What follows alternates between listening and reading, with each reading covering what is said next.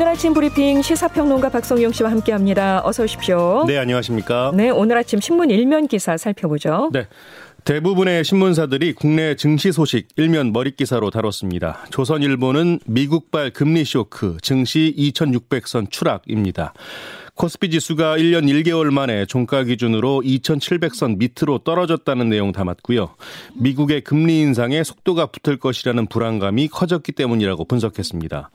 중앙일보는 파월발 긴축 공포 코스피 2700 깨졌다라고 제목을 담았고 경향신문은 미 고강도 긴축 예고 세계 증시 출렁입니다.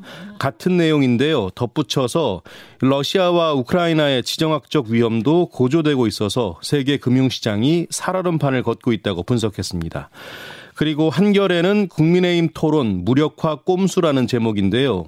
국민의힘이 이 더불어민주당의 윤석열 후보와 이재명 후보 사이의 양자 토론을 방송사 중계 없이 열자고 주장했다고 보도했고요. 국민의 알 권리와 선거의 공정성을 침해한다며 양자 토론을 불허한 법원의 결정 취지를 부정한 것이라고 지적했습니다. 네, 일면의 다른 기사들도 함께 살펴봅니다. 네.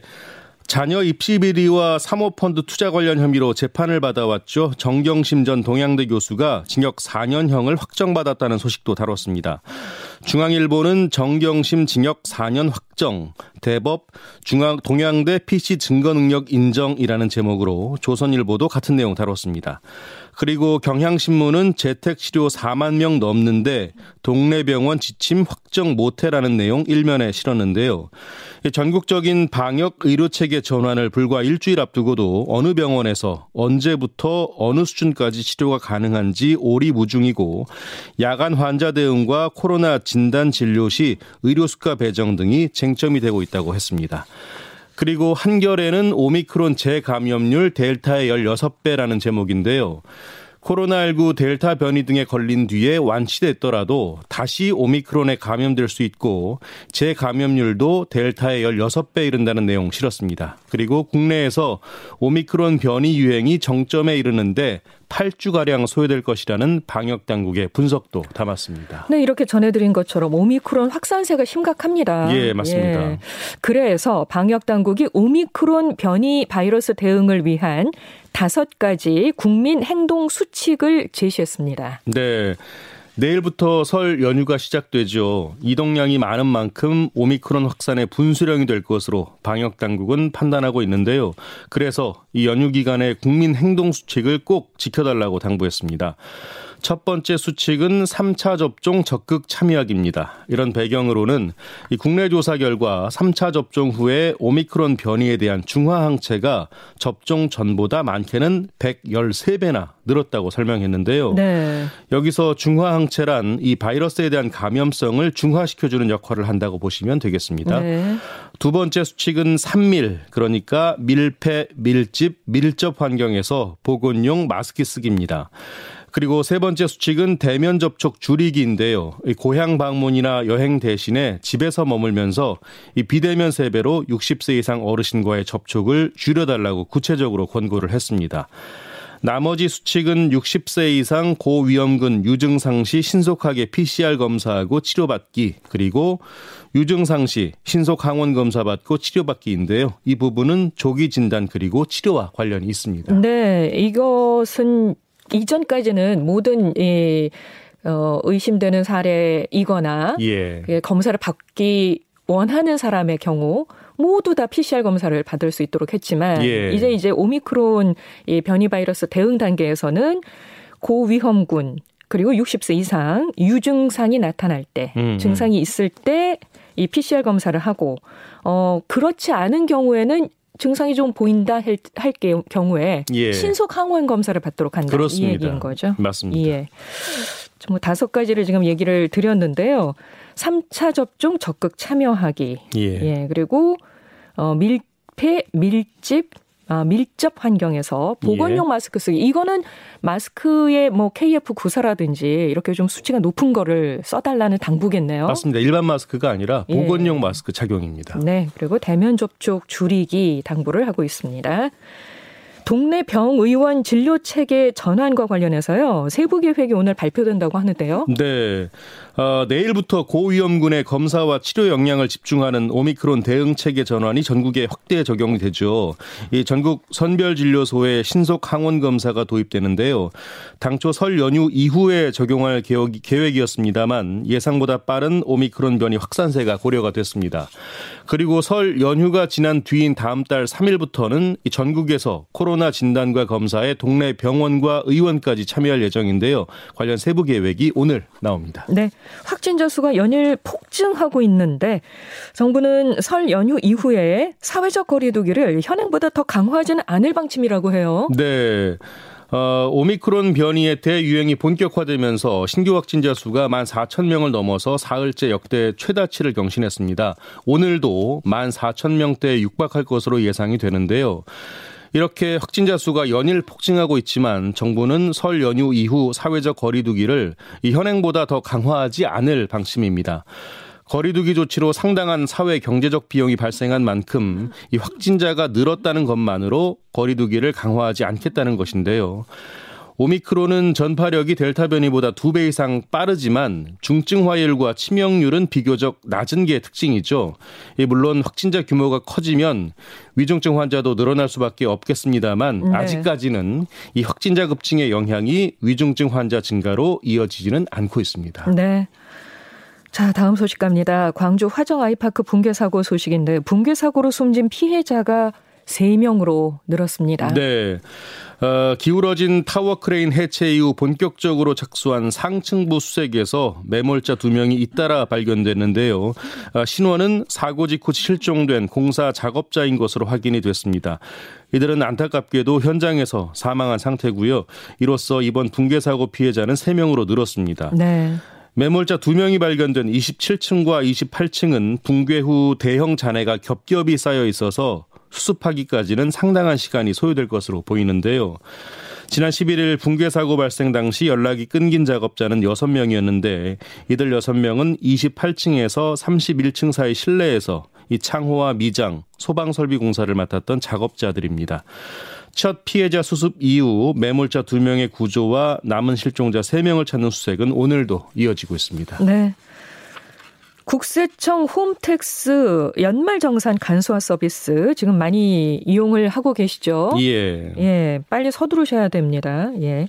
그런데 이용자 가운데 800명의 개인정보가 노출이 됐어요. 네.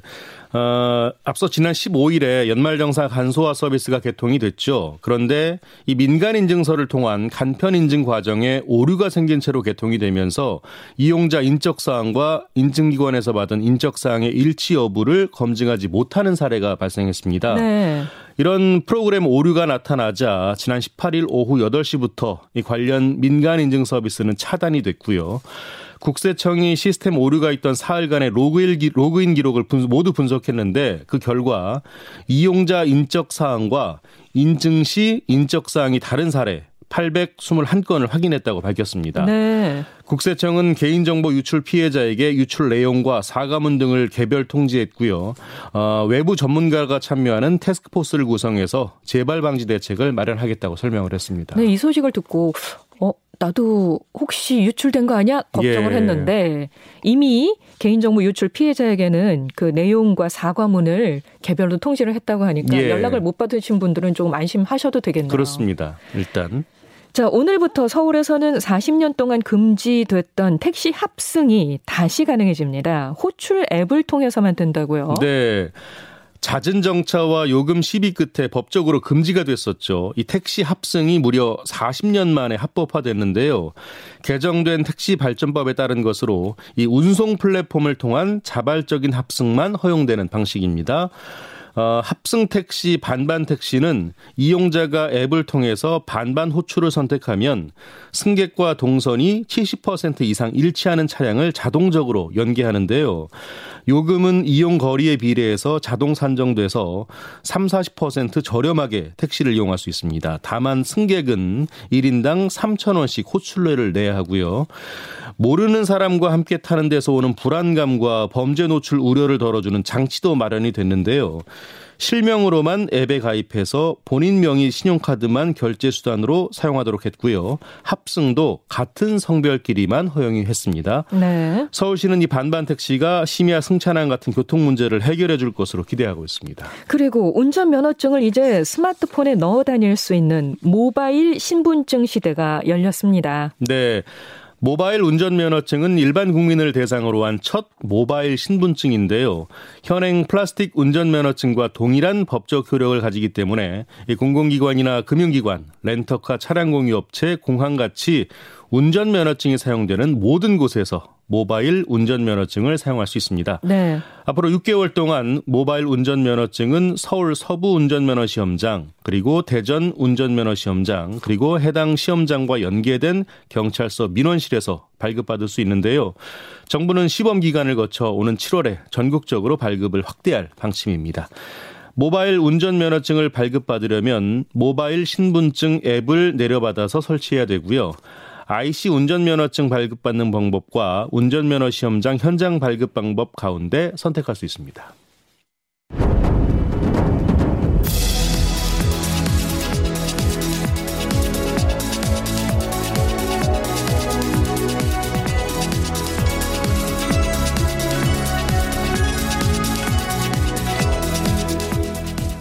스포츠 뉴스 전해드립니다. 굿모닝 스포츠. 어젯밤에 아 정말 많은 분들이 잠을 늦게 주무셨을 것 같아요. 맞습니다. 카타르 월드컵 아시아 최종 예선 우리 축구 대표팀과 레바논 레바논과의 경기가 있었는데 예. 아 우리가 이겼습니다. 10회 연속 월드컵 본선 진출 정말 코앞에 두게 됐네요. 네.